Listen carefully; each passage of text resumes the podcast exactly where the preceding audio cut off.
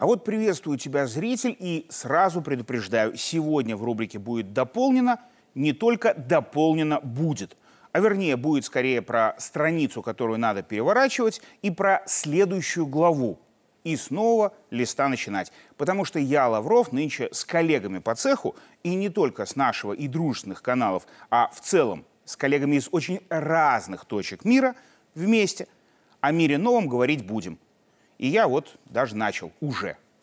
А происходит это потому, что год этот, который к концу подходит, останется в истории как год, давший начало. Начало процесса осознанного существования в геополитической реальности такой общепланетарной единицы, как глобальный юг, о необходимости которого все время говорили на Востоке, а на Западе тоже. И еще неодобрительно зубами скрежетали. И вот про то, что и как мы, страна в самом центре Европы, на этом нашем глобальном юге делаем уже, и что там и не только об этом думают, вот об этом сегодня и, то есть общую для всех тему дополнять тут будем. Итак, в последние месяцы глобальный юг оформился окончательно как новый важный игрок – и произошло это не только на саммите БРИКС в ЮАР, но и на множестве политических форумов, где неожиданно для Запада их порядок, основанный на их правилах, громко трещать по швам начал.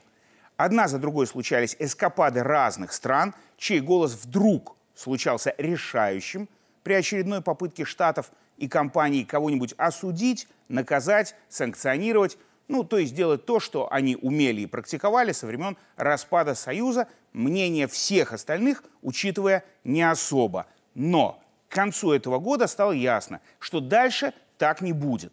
И тут без ложной скромности надо признать, что мы, белорусы, тому наглядный пример.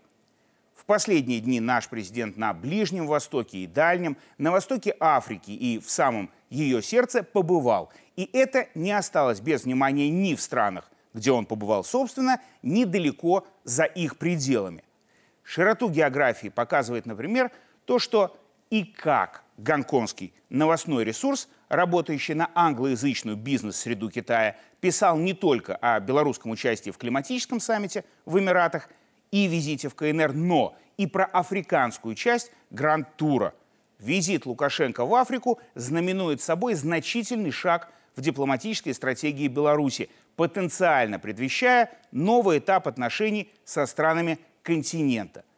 А с другой стороны, всех океанов об этом же, но с противоположной, конечно, интонацией, беспокоилась и оплаченная Конгрессом США служба «Голос Африки», хотя даже по оформлению страницы ясно, чей это на самом деле голос. Визит в Кению состоялся после того, как президент Беларуси Александр Лукашенко, верный союзник Москвы, посетил экваториальную Гвинею – в рамках тура по укреплению связей на континенте. В Гвинее подписаны соглашения, в том числе о запуске первой фазы регионального центра по продвижению белорусской продукции на рынке Центральной и Западной Африки.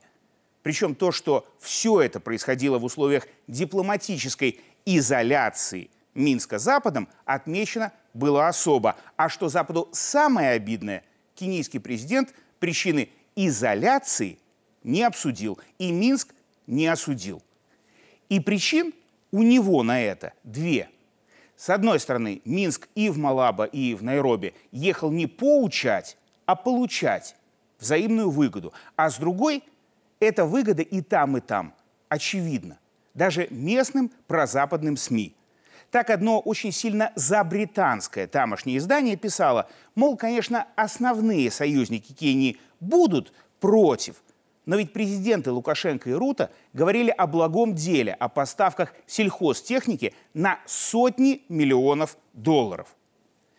И вот даже если настолько прозападная пресса в традиционно прозападной восточноафриканской стране уже допускает такие рассуждения, то это и есть доказательство, что глобальный юг больше не просто ресурсное дополнение к большим штатам и их шестерки поменьше. И да, если в Кении открыто говорят, что контакты Найроби и Минска – это рисковая, но нужная часть политики их президента в отношениях с Вашингтоном и Пекином, то, то поздравляю. не только глобальный юг состоялся как геополитический факт, но и вес взаимоуважительной и взаимовыгодной дипломатии Беларуси со странами дальней для нас дуги в Африке и на Ближнем Востоке, в Азии и в Латинской Америке – это факт тоже.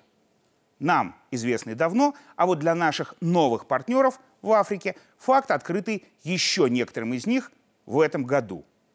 И если у нас получится, несмотря на активные противодействия, этот факт поддержать хорошим аргументом в виде примера успешного сотрудничества, тогда тема будет дополнена еще и еще. Ведь сами времена нынче изменились. Нам уже не надо идти туда, где нас не знают и ждут. Беларусь знают и ждут. Так что всем до следующего раза.